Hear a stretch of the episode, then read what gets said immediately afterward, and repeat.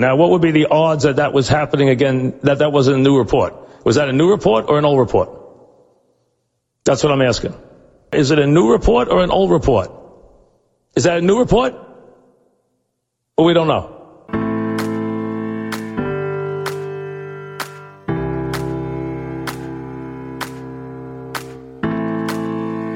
Seasoned sports fan teams up with a millennial, opinions may vary, but the debates assuredly won't disappoint. Check your sources. It's new report, old report. Here's your hosts, John Lund and Al Renauto. Well, Al, another exciting week in athletics. The NBA playoff second round looks to find some drama.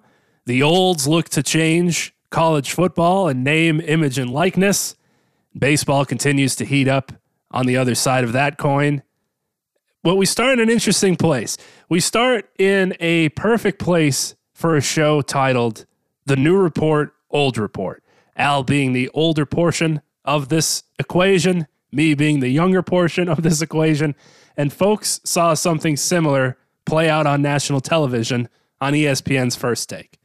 When Chris Russo, colleague of mine, someone we both met, humble brag, squared up against Duke legend and now NBA broadcaster JJ Redick. Legend a bit strong. He scored the most points in Duke history. He's a legend. Numbers in the rafters.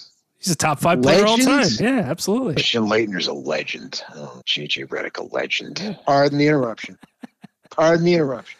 That's a different show on ESPN. A little bit later in the afternoon. Chris Russo and JJ Redick square off in a discussion about Draymond Green, where Mad Dog takes the stance of basically enough of the shenanigans, Draymond, just go out and play. Enough already. To which JJ Redick took umbrage with about how popular Draymond Green is with fans and NBA fans at that, with his podcast, with how open he is whenever he discusses the NBA when he's on TNT with the guys. He's kind of become a statesman for speaking openly about the league and about play. And he'll even record a podcast after a game. He'll get his first reactions to stuff right after it happens, saying that we need more of that. We don't need the old fans, the let's hearken to the back in the day fans who were worried about how the game was then. He's more concerned about how the game is now. And it got a little tiff. Well, that's perfect for our show because, to no surprise, one person on the show sides with Chris Russo, and the other person on the show sides with JJ Redick. I'm sure you all can guess who that is. And now we get to talk about it. I leave the floor to you.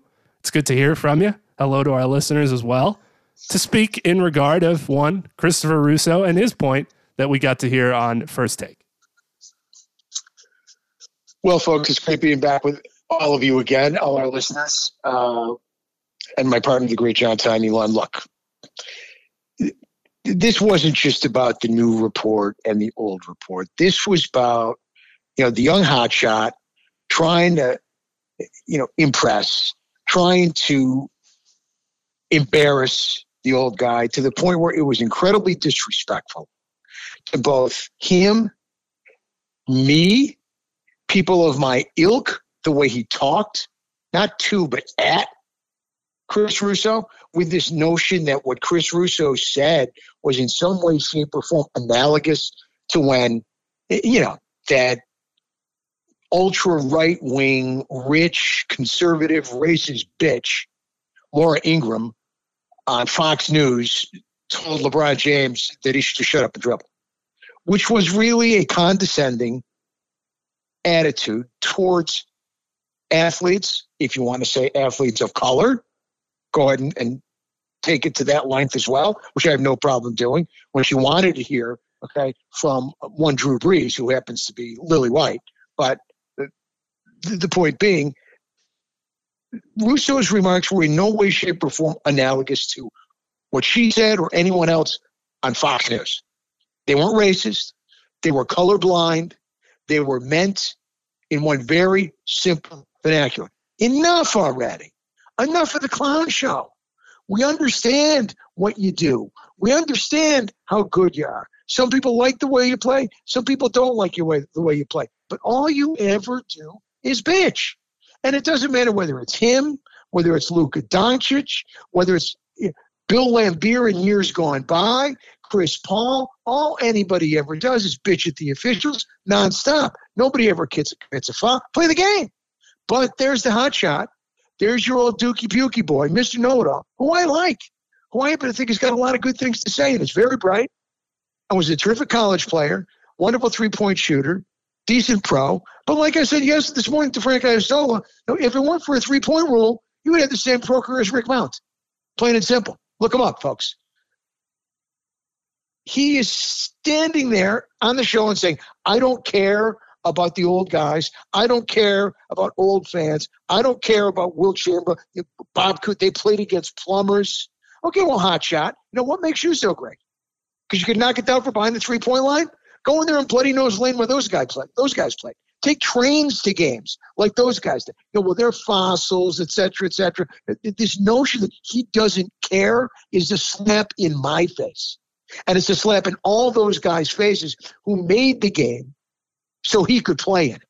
But this notion that they don't matter, that all that matters is not is the here and now and Draymond Green and people like him. I don't care if he's got a podcast. Chris Russo he's got a podcast.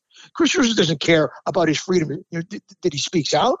It's not about freedom of speech, what he does off the court. Chris Russo was talking about the clown show that he often is on the court. And that we get tired of the antics. You're the guy who need LeBron James in the balls. You're the guy who cost his team in all probability a three-peat by getting kicked out of that game and kicked out of the next game. Okay, you're the guy who goes through these shenanigans that, yeah, so it's part and parcel of his personality and what makes him so. you What makes him so great? The fact that he can play that way because he plays with Steph Curry right, and he plays with the other Splash brother, all right, Mr. Thompson. If he was on another team of hacks, of mediocre players, he'd be Patrick Beverley playing forward. That's what he would be. But because he's on a team with great players, which he can take advantage and they can take advantage of him and the things that he does well, but they make him so much better because he has a free reign. He has a leash that goes forever. There is no pullback on that leash. He can do whatever he want, wants, whenever he wants, however he wants. He didn't get away with it with Kevin Durant when they went through championships in a row because some of them had to Kevin Durant. But these guys let him do whatever he wants, whenever he wants, wherever. As is his coach, who of course says that the Memphis player crossed the line. The Memphis player broke the code. Meanwhile, his guy yanks a guy down, whacks him in the face, gets booted out of the game, and doesn't get suspended. And Brooks does get suspended. We'll get to that in a minute. So this has nothing to do with race. It's about respect. And what he did yesterday to Chris Russo was a total lack of respect and a total lack of knowledge. He was comparing apples to oranges. One thing had nothing to do with uh, the other, and making this connotation that had something to do with race or analog- analogizing it to Fox News was completely out of line.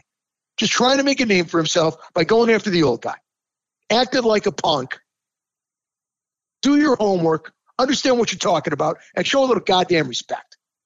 There's several different I think, categories to this that each can have their own argument or discussion, I guess, if you will. One would be the play of guys like Draymond, Chris Paul, those types of guys in the NBA that are just kind of dirty, scumbaggy players sometimes, where if they're on your team, you love having them because of how they play. But if they're playing against you, you hate it because they can be dirty. And people say, you know, what Draymond's got it. Draymond's never going to change. He is not going to change, especially now in the world that we were in, this the media frenzy world with the podcasts and with the here and now, and we want to hear what everybody's got to say immediately. The instant reaction. That's perfect for him. He'll be on TNT, okay, in with Kenny and in with Shaq and with Chuck and in with Ernie. He'll be the next guy in, or when Chuck retires. He'll be the, he'll be the next guy in. Absolutely, positively. He'll make more. He'll make a ton of money doing that, and he'll be wildly popular. Good for him. He's capitalizing on all of it. But the bullshit on the court grows tiresome. He turns it into a clown show. Right. I think it's perfectly acceptable to strongly dislike the way they can play basketball sometimes because they try to get every edge, every bullshit not a foul, but kind of is every advantage to that. And everybody's played against people like this. You know, practice, there's the guy tugging your jersey behind you while you're trying to get a rebound. Nobody could see it, but you could obviously feel it. Those guys that know how to get away with murder without actually getting a foul called against them. Chris Paul has perfected having a guy bait him a little bit on defense, and as soon as he reaches his arm in front of the ball, he immediately jumps up to shoot for a foul. Then they call it every time. And Chris Paul is the Ric Flair of the NBA. He's the dirtiest player in the game. Yeah. Woo! Now James Harden made a living on knowing when a foul was going to be called on a shot, and then they changed the rule, and he complained about that. Well, now I'm not getting that call that I built half my career on, getting fouled at the three point line, doing my little dance, making sure I shoot when somebody's about to follow me. Trae Young had the kicking same problem. His leg, kicking his legs out into guys' crotches. Right. And the officials right. are finally like, that's enough. We're not calling this anymore play better basketball. So they complain turn about it, that. Turning the turning the corner, putting his elbow in a guy's face. Right. It's amazing what he gets away with for a guy his size. We'll get to that too, how he has not shown up at all for the 76ers without Joel Embiid. So there's that portion of the argument. Of course, hate how they play because they play dirty. And if they're not on your team, you're going to hate it every time it happens. So there's that one portion where I completely agree with I don't enjoy that they play basketball that way. Now, conversely, can they play basketball that way? Can they be vocal? Can they be complaining to the officials? Yeah, go ahead. That's who they are. You don't have to like that, but you don't have to say they shouldn't be able to do so. Of course. Say whatever you'd like to say. Have passion. But if I'm a fan, I can hate that you're doing it because I'm rooting for the other team. It makes complete sense. That's in all sports. There's guys that do this across every sport that you watch professionally. If they're not on your team, you think, what an asshole that guy is trying to get the advantages. We've like always that. talked about the guys that you love them if you're your if they're yours, you hate them if you don't. Absolutely. Patrick Beverley's that's all well and good. But the point is, again, he was talking about this is some kind of uncalled for, unqualified, how dare you racist remark. And that is a reflection on me because in no way, shape, or form was said that way or meant that way. Because it applies, like I said, Luka Doncic never shuts up. Every time he bitches when he gets called for a foul, and always fouls. Bill Laimbeer was the dirtiest player in the game. All he ever did is bitch. We didn't like those guys either. At least I didn't like those guys either. You know, in terms of the way they conduct themselves. Luke is a great player. I can't stand the fact that he never stops bitching. It's got nothing to do with what color he is. It's got nothing to do with Draymond Green's color. It's got nothing to do with anybody's color. It's conducting yourself like a pro. You can bitch, you can complain, but it's incessant. It's all the time. And it's from a player who is always in the middle of something. It's a player who's always kneeing guys, who's always elbowing guys, who's always yanking guys, who's getting flagrant twos, and yet he's always bitching. I think what ended up happening, and as I said, we know Chris Russo, and it doesn't matter that we know him personally. We know him from how he is as a radio talk show host. He's been doing it for almost four decades. We've listened to his show before. We know how he goes on rants. We know points that he tries to make. We know when he's poking fun at his bosses, maybe not telling the whole story about what's actually going on behind the scenes. The listeners Indeed. hear one thing, what's actually happening is a little different. That's he's been doing that his whole career. Last, well. We cite last week as a perfect example. He's been doing that his entire career, which I get a kick out of.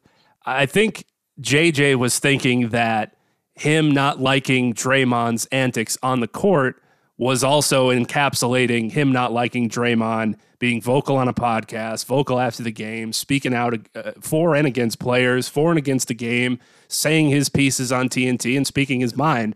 I think he put that all under one umbrella. And I don't think that's what Chris Russo was getting at. I would side with you where he's just not liking the antics as a fan, not necessarily saying a player shouldn't be allowed to show their emotions or be who they are on the floor. I don't want to speak for either of them, but that's just kind of what I took from it, where I don't think Chris meant any harm by what he was saying. There's some things I like about what JJ said, where sometimes people do live too much in the past and they don't necessarily like today's game. But that's to each their own. That's fandom. You're not going to like certain players. You're not going to like certain teams. You're not going to like how certain guys act just because of how you want to root for a team and a specific player. That's one side of the coin. The other side can be you're perfectly fine with them doing those things. And I think putting all of that under one umbrella wasn't necessarily the right way to view that situation. At himself in incredibly disrespectful fashion. He was antagonistic. He was literally talking down to Russo in a fashion that I took affront to because again, he's talking about people like me. He's talking about people of my when I say like me, I mean of my age, of my thought process about you know I, I don't care. Well, you don't care. You don't care what. We still pay the money, by the way. We still pay the money for the cable bills. We still pay the money for the tickets. We're the ones that drives the engine. Not you, buddy. You talk. Your playing days are over. You don't drive anything. You go on TV and you give us some analysis and you yak away. That's great. Just like any other talk, you, you, any any other you know former athlete. You're no better than them. You're no different than them. You're the JJ Redick Dookie that we all hated when you were there, except you, of course. And now you think you're better than everybody else. And like I said, you're a smart kid. And you say a lot of stuff that I agree with. But the point is this don't make it all like you're better than anybody else. And don't make it out like, you know, what's going on now is so much better than what I'm what than what on then, than what the, the game was then. And that the players now are so much more important than they were then. Those players were important to me because I watched them, I admired them. They built this game for you.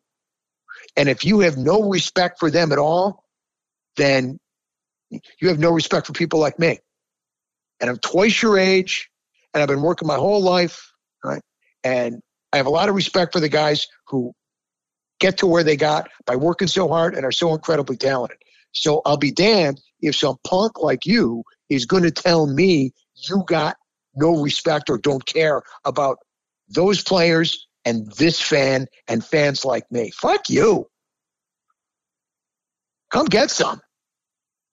I mean, who are you, kid? Where do you get off? Because you played at Duke and, and your, your, your numbers up in the rafters?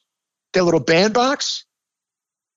And you played in the NBA forever because you could knock down three pointers. Like I said, that line wasn't there. You'd have been in the league for about three weeks. So you can take a powder, young man. Learn some respect. Plain and simple. Know what you're talking about before you start talking. Well, and you also can't have the right discussion for a topic like that in the time allotted for the platform that you're speaking on. Look, we've been talking about this now going on 20 minutes, and it took us this long to kind of get to a conclusion on things. When you have one or two minutes on a television show before they want to switch topics or throw to break or throw to Stephen A so he could yell whatever he's going to yell about next, you don't have enough time to get a rebuttal, a retort Chris Russo didn't get time to respond to what JJ Redick said, and JJ Redick is responding to a one or two minute rant that Chris Russo's going on and forming his opinion just based on that. I mean, you need a different platform and enough time to be able to throw around your complete ideals on the situation, not just a one or two minute sound clip. And that's what it turned into. It's going around social media. It's just a minute and a half, two minutes of JJ Redick's response to what Chris Russo said. And you don't hear what Chris Russo said in full leading into JJ's response, and there's no rebuttal on the other side because he didn't give Mad Dog any time to interject or anything. He said his piece, and then I'm sure they moved on. But the clip gets cut off. We only have two minutes and 20 seconds on Twitter to see something happen. So you can't really judge somebody either in a one or two minute sound clip. And I love JJ Redick, but First Take isn't going to have him long on the program very much because he, when he hears Stephen A's rants and raves and debate topics and stuff he's just throwing at the wall because it's going to cause people to go nuts. He's the first one to kind of look at him and say, What the hell are you talking about, man? you know, he was saying the other day he wants to trade LeBron James from the Lakers. And he's looking at him like, Do you hear yourself? he's not one to be on that show like a Skip Bayless or a Max Kellerman that's going to play into these stupid proposals and rebut them with, Can you believe you're saying this? Here's my take. And before you know it, there's veins popping out of their neck. They're screaming at each other, and we could get a couple clips on the internet. He's looking for logic, responses, long form answers, typical to what he does on his own podcast. And now he's thrown into this firestorm that is Stephen A. Smith's show, his $12 million a year show at that, and has to answer to whatever he's throwing at the wall and the producers want to talk about for that day. It's a very different world problem. in the morning. here's here's the problem. First of all, you know, as we've said many times, that show should be called Worst Take instead of First Take. But you know, more importantly, he is a bright kid. He should know better. He's a grown up. He's very bright. He's well read. He knows or, or, or should know the landscape. And if he can't figure out what Chris Russo was saying based upon what's out there in the environment, and then then he's blind. You know, if he, he if he doesn't understand that there are lots of people out there who don't like the antics, it's fine if he likes them. I have no problem with it. It's his opinion. Well entitled to it. As long as it doesn't hurt anybody. But the point is to turn it into a racist allegation is just complete madness. It's improper, it's uncalled for, and there was no basis for it at all. It was him totally misreading the situation. One had nothing to do with the other. And to try and turn it into that was totally improper, was totally disrespectful, and the way he said it. The attitude with which, again, the attitude with which he said it was this holier than thou, I'm better than you, you know, how dare you, you old man kind of approach. And I just thought it was incredibly improper. I thought it was uncalled for. I thought it was way, way, way off base. Again, it, this wasn't some throw it up against the wall and see if it sticks position that Chris was taking. It was not an uncommon one in terms of the mindset with respect to one Draymond Green and those who play like him. So to turn it into, you know, a Laura Ingraham Fox analogy, sorry, you, you need to more you, you, need you need to be a lot more thoughtful than that, especially if you're going to be on the airwaves, especially on that show. In this day and age, with Twitter and the instant reactions, et cetera, et cetera, et cetera. If you're who you, if you're who you say you are, I expect better from you. If you were I thought you were, I expect better from you. For more JJ Redick, check out the Old Man and the Three podcast. JJ, if you want to sponsor our show, get in touch with us. Be glad to have you on board. And I think Love you can, you can hear Chris Love Russo now. On. Chris Russo's got his own podcast, the Mad yes, Dogs Daily Bite. You can check that out on yep. Sirius XM. Let's take a quick break to pay the bills. He's Al Renauto. I'm John Lund. We'll be right back with the new report, old report here on Sports Radio America. We welcome you back. I'm John Lund. He's Al Renauto, and this is the new report, old report.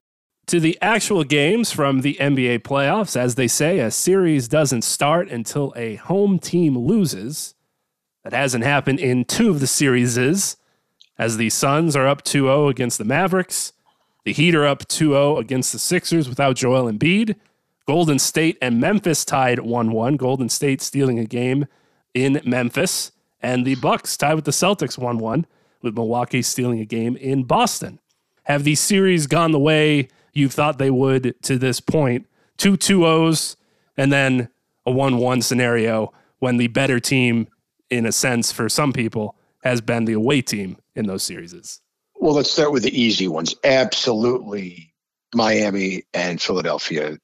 No doubt about it. I mean, without Embiid, Philly is a tough road to hoe. That's number one. And number two, you know, Philly does not have. Uh, uh, uh look, I give Frank Isola all the credit.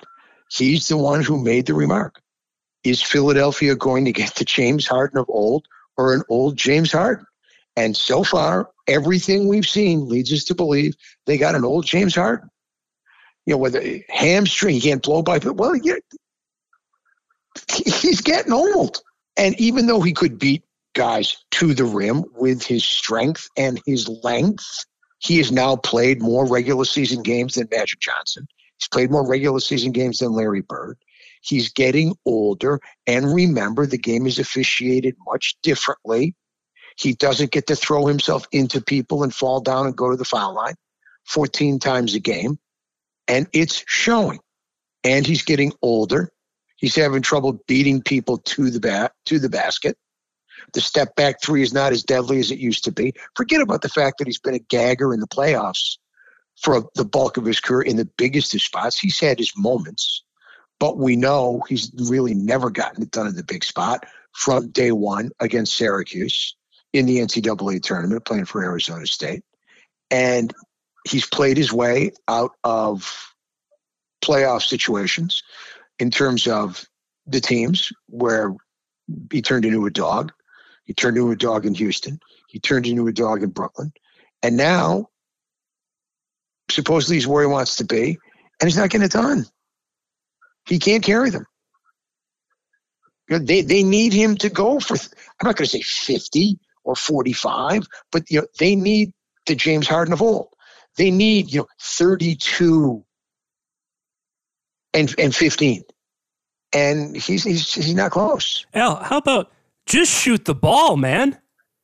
Let's get to that point. Even if you don't get the points that we're looking for, shoot the ball. You can't be going into these games in the second half throwing up four shots, five shots. You got to be shooting the ball. Six for And getting 15 and five for 13, game two and game one, respectively. They're getting they're getting contributions from Maxey. They got a contribution from Harris last night. Yes, they're they're without the without they're without my MVP. Their MVP certainly, and who I think should have won the MVP. And it's a huge void. But this is what you got James Harden for. You know, to be the second guy. And right now, he's just a guy. It's not close. So this series isn't close. And you know, gentleman's sweep. I don't know if it's going to be a gentleman's sweep. I don't know if it's going to be a sweep. But to me, uh, this series looks like it's over early. Golden State, excuse me, uh, Phoenix and uh, Dallas. Dallas can't stop them. You know, all the time they play better without Luka. I hate to say it, but you you can't play iso ball. It didn't work with the Nets, and it's not going to work with Dallas against the best team in the West where you know Luka's got the ball for 18 seconds, and you know he passes it or, or puts up a step back or goes to the rack. Nobody else is involved. When he wasn't there, I hate to say it, but more guys were involved. You know, and now you see him putting up his huge numbers, but very little movement on offense, very little easy shots for other guys, and total inability to stop Phoenix, which is tough enough to do anyway, because you know Phoenix is a very good team with weapons galore. Paul's playing magnificent. Obviously, eh, you know we know that the two guard is a top five or top six player. I I mean, he is you know absolutely positively magnificent, and looks like he's healthy again, which is huge. Uh, the, big guy Ayton is solid in the middle. Bridges gives them that little bit of everything on the offensive end that you need, where he doesn't need the ball. He spots up, he goes to the basket, he runs the court, the ball moves. He's a brilliant defender, and then you get Crowder, who's you know their version of Draymond Green. Not quite with the skill set in term, you know, as, as a passer, but he's the agitator. Uh, he'll knock down more threes than Green will.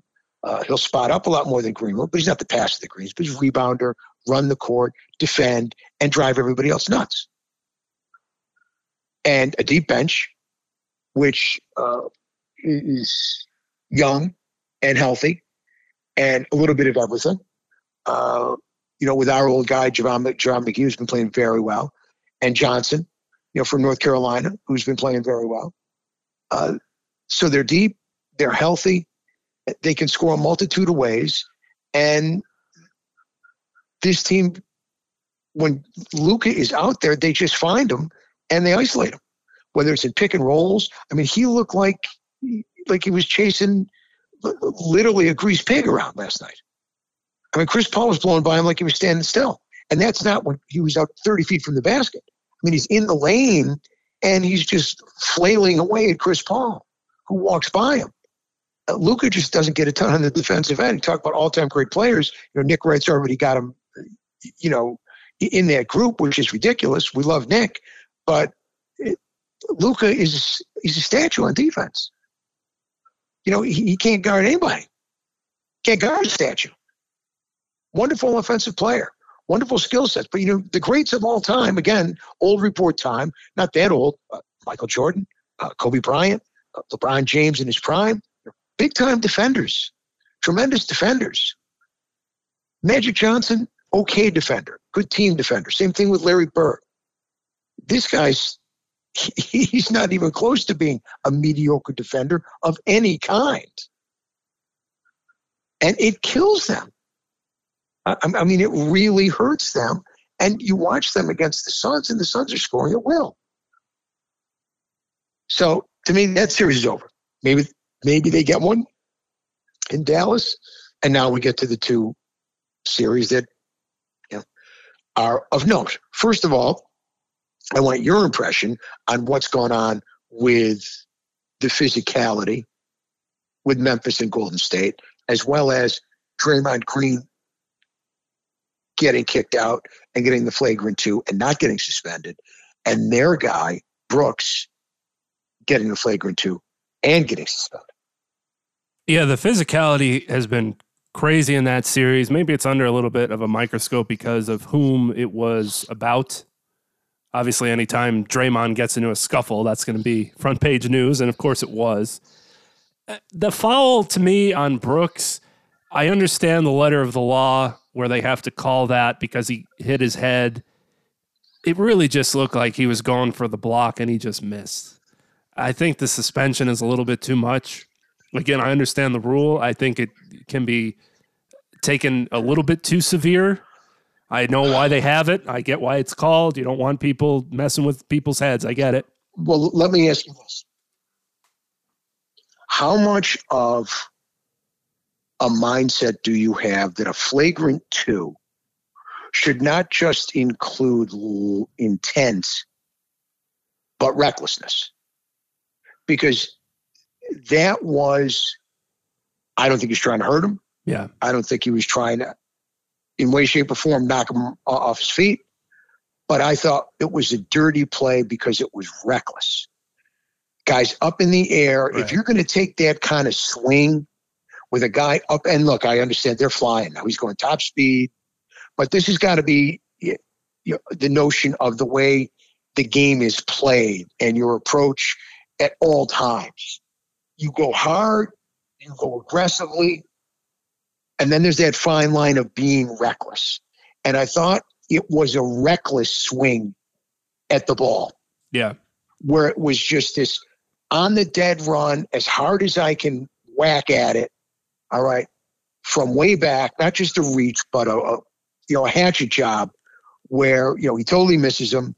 He gets him across the face and he's up in the air now. It's not that the guy's down, he's up in the air, also going full speed and very prone to serious injury. well, and, and there was. And I don't think which, it helps. Which is, which is, which is what he wound up suffering. Yeah, I don't think it helps. He's out what three weeks now with with the. But but how much of how much do you Im, impute recklessness when you're judging uh, on on the two? Yeah, I think that does make sense. The recklessness of a play. And I think the end result, unfortunately, in these situations also plays a part in it. Well, well we didn't we didn't know he was you know how bad he was hurt when he was up for the game. Do you think the suspension was part and parcel of the injury? If he's if he's, if he's going to be back for game three, is he suspended? I think the injury often does play a part in it. Yes, I think that's the case with with most things, with fights, and with fouls, I think the end result is also put into discussion when it comes to suspensions or having to sit for a game or fines. I don't know if it necessarily should be, but I guess it's it's just human nature sometimes to look at, you know, for example, Juwan Howard slaps a guy in the face. Okay, he gets five games. Well, what if he punched the guy in the face and he broke his orbital bone like Joel Embiid? Would it have just been five games, or would have you thrown him out for the rest of the season?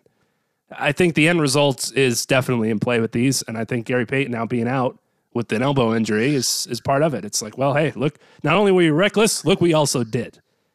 Maybe yeah. if he was coming back, he would have not been suspended. next question. In the next game. Next question: Is that the rationale for him getting suspended and Draymond not getting suspended? Probably has something to do with it. Definitely. I think who it was in it being Draymond was a quick whistle to throw him out. It is surprising that it didn't lead to him missing a game. And, you know, it might have had something to do with him getting suspended for a game. We harken back to one NBA Finals. And maybe them thinking, well, we don't want that to happen again. Look at the backlash now- we got and- for and that. now They're still talking about it. Now, since we're going to that series and we're on Draymond, and we've been on him for a chunk of the show, this is another thing to remember about the way he plays. Right. Draymond now is one more flagrant two away from being suspended for a game. Yep. So it's not just a question of getting kicked out of a game. It's not just a question of, of a technical foul. It's a question of being out of the next game. And they are in a dogfight in this series. And if they move on, they will be in a dogfight next series. Absolutely. So he can he can ill afford to not be available to his team in this series or next or the next.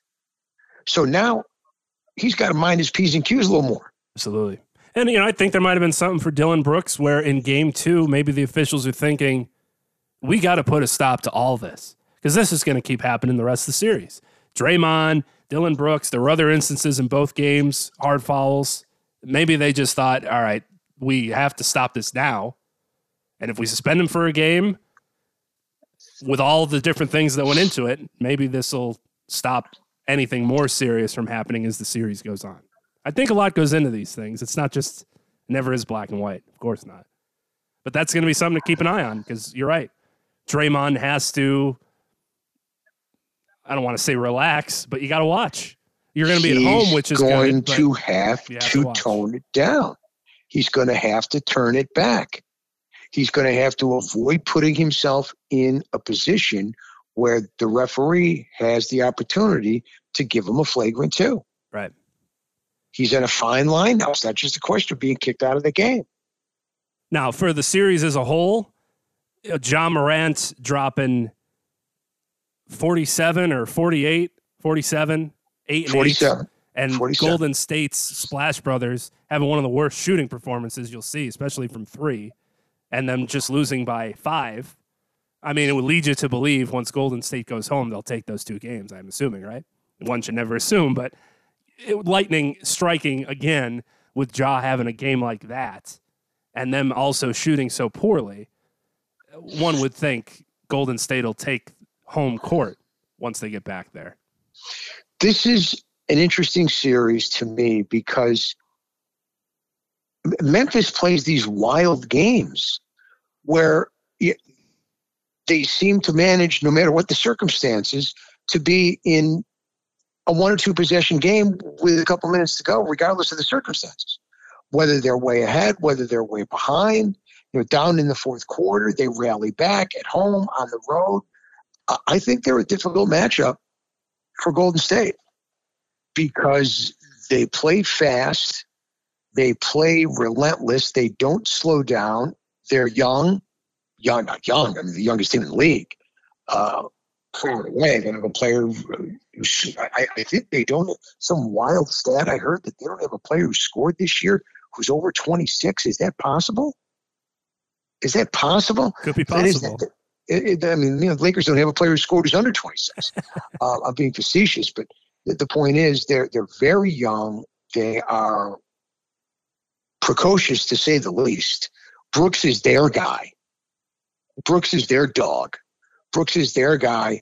Their their dynamic defender who plays tenacious, who you know, is not afraid you know, to go at people. Obviously, getting himself a flagrant two and kicked out of game three.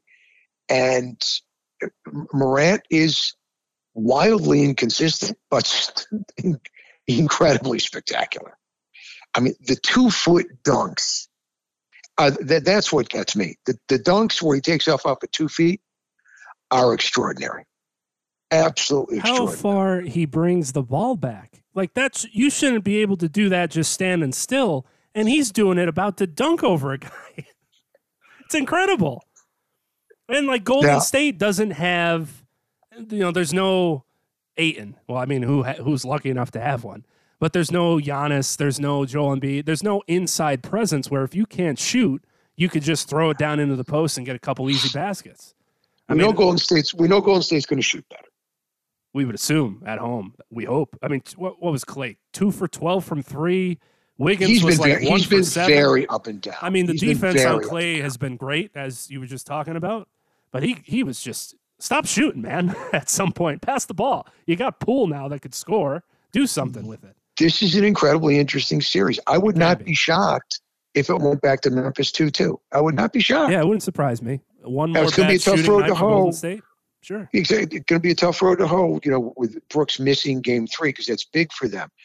Uh, but I could see Memphis finding a way to get back home 2 2. Now, I still think Golden State's going to win the series, but, you know, I don't think it's going five. I think it's going to, I think it's going to go at least six. Let's take a quick break to pay the bills. He's Al Renauto. I'm John Lund. We'll be right back with the new report, old report here on Sports Radio America.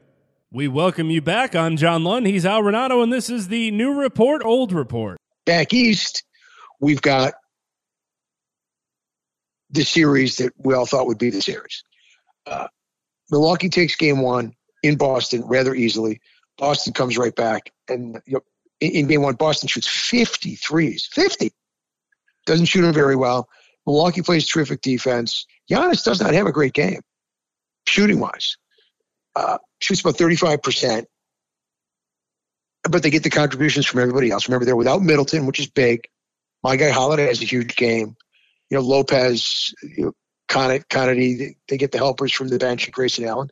And then game two, Boston comes out at home, shoots the lights out. Uh, and Milwaukee goes three for 18 from three. And Giannis has another terrible game in terms of uh, you know shooting percentage. He's only shooting 35% in this series. So you're starting to wonder now. This is two games after they really made things difficult on Durant. You know, when he tried to get to the basket in from outside, it's one-one, which is where Milwaukee wanted to be going home. But when we going to see the Giannis we're used to seeing? I'm not saying we won't, but he's had two subpar performances.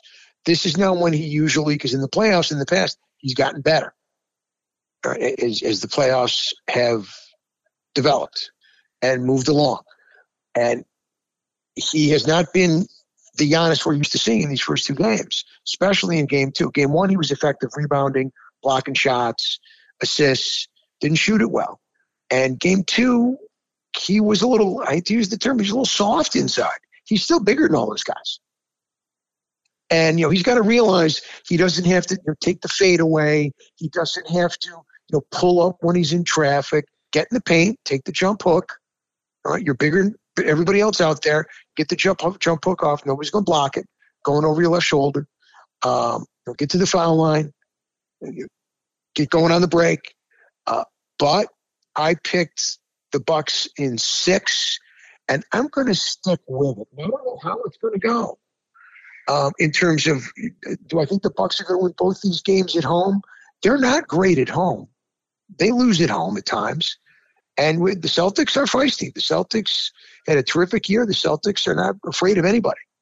Uh, I just don't think the Celtics are going to be able to continue to shoot the threes to that extent to win four games out of seven.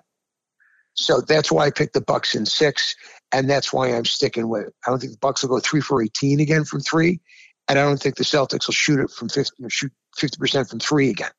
And I think when you mix those things in over the long haul, and the fact you've got the best player, who's not just you know the Luka Doncic style best player, he is.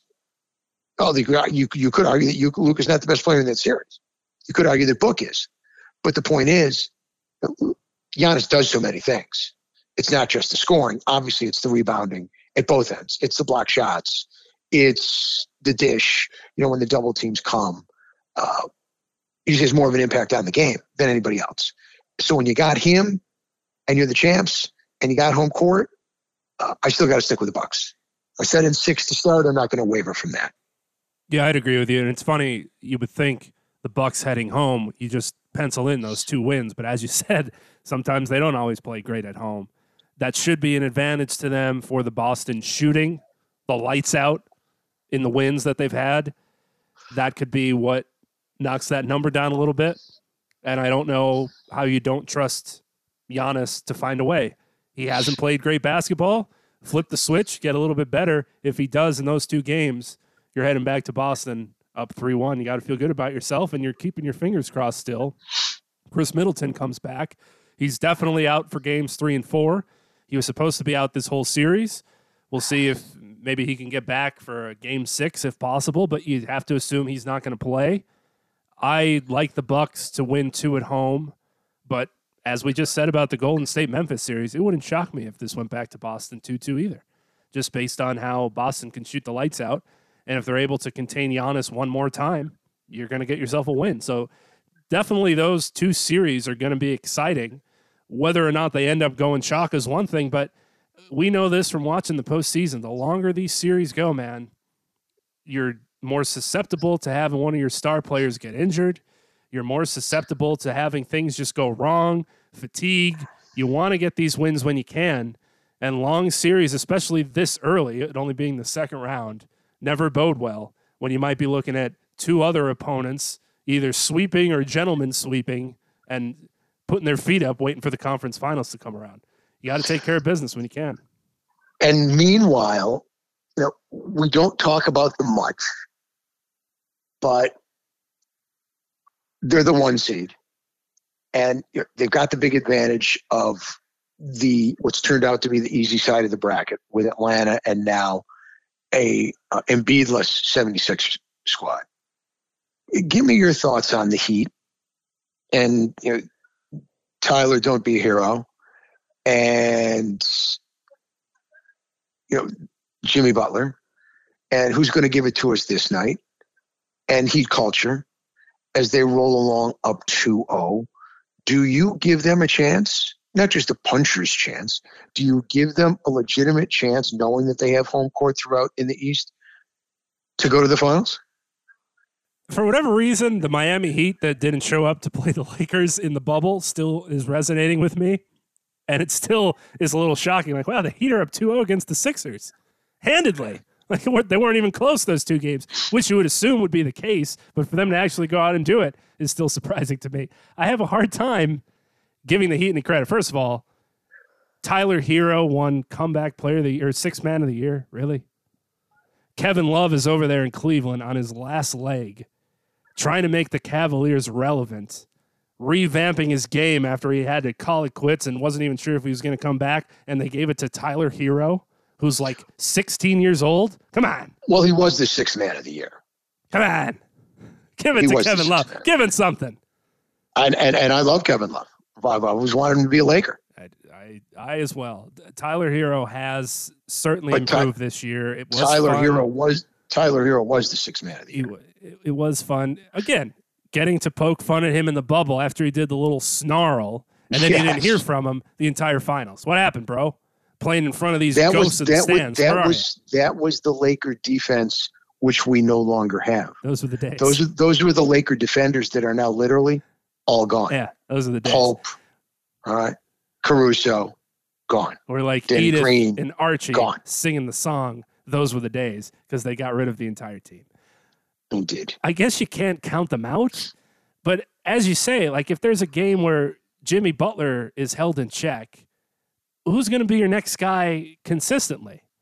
If Tyler Herro can't shoot, so it, it all falls on Bam Adebayo. He's he's got to score twenty and ten. Like it just seems like who I like, have, who I like a lot. I do too. And I, another guy I would love to have. Oh. But how about Victor Oladipo still being in the league? By the way, people might not not even realize he's also on the Heat, folks.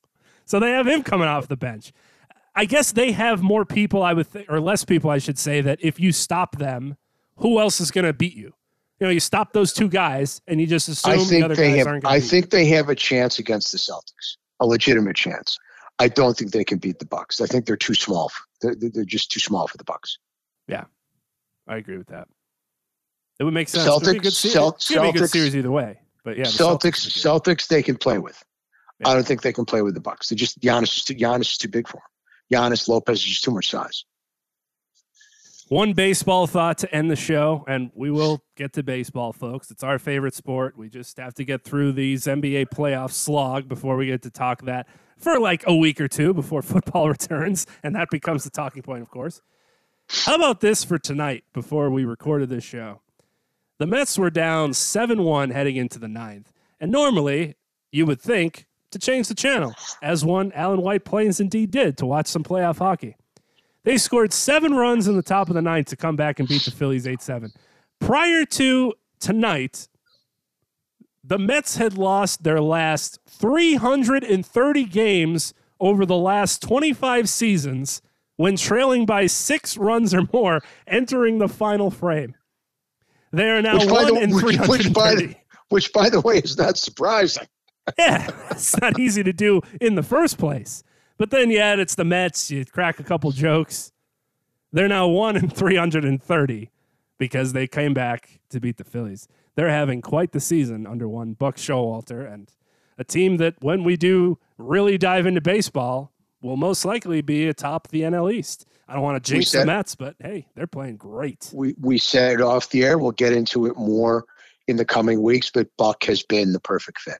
He has been the guy who's come in and cleaned up the mess because he's incredibly organized, great intention, great great attention to detail, and Steve Cohen has basically turned it over to Buck, and it's Buck's show. And so far, no pun intended, uh, so far so good. They are playing great baseball. They are getting it from all corners of the roster starters, bench, stars, middling players, supporting cast, utility guys. And remember, this is all without Jacob DeGrom. They got the fire and they got the ice. They brought them both in.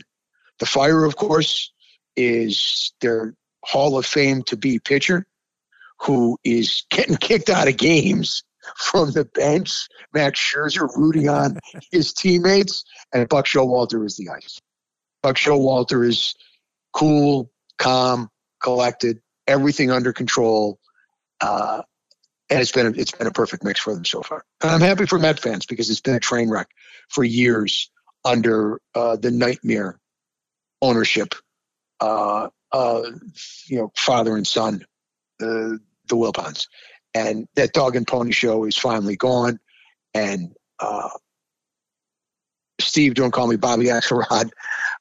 Mr. Billions is in control, and he's putting all the right people in control. And Buck Showalter is really got his hand all over this squad. They are under his control, and I mean that literally, and it shows. They're playing baseball. Hate to use the term, but they're playing baseball the right way. It's old school, which is exactly what Buck Showalter wanted when he took the managerial job. Let me manage. And the Mets are shockingly in Major League Baseball because this doesn't happen, letting him manage. He doesn't have his nerds upstairs or his binders or his sabermetrics. Just manage the game of baseball that you've been around for your entire life. And look, Stealing, base, stealing bases, Imagine. stealing bases. And he doesn't have to worry about switching pitchers, double switches. Am I going to pinch hit for my pitcher here? Do you think anybody's telling Buck what to do? It doesn't seem like it. And what do you think he would say back to them? You see him in the dugout. You've watched him on the Yes Network. We've heard from him for decades. What do you think he'd say? Get fucked. I'm Buck. Print the shirts. Al, it's always a pleasure. We'll do it again next week. Always great to be with my man, the great John Tiny Lund, folks. Until next week, I am Al Renauto, aka Al from White Plains. Enjoy the hockey playoffs. Enjoy the NBA playoffs. Enjoy the baseball. Everybody stay safe and have a great sports weekend, everybody. We'll be back 8 p.m. Eastern Time here on Sports Radio America. You can listen at sportsradioamerica.com and interact with the show there as well, or find us on the TuneIn app by searching for Sports Radio America. You can also follow John Lund under the same handle on Twitter at London Bridge. Thanks again for listening.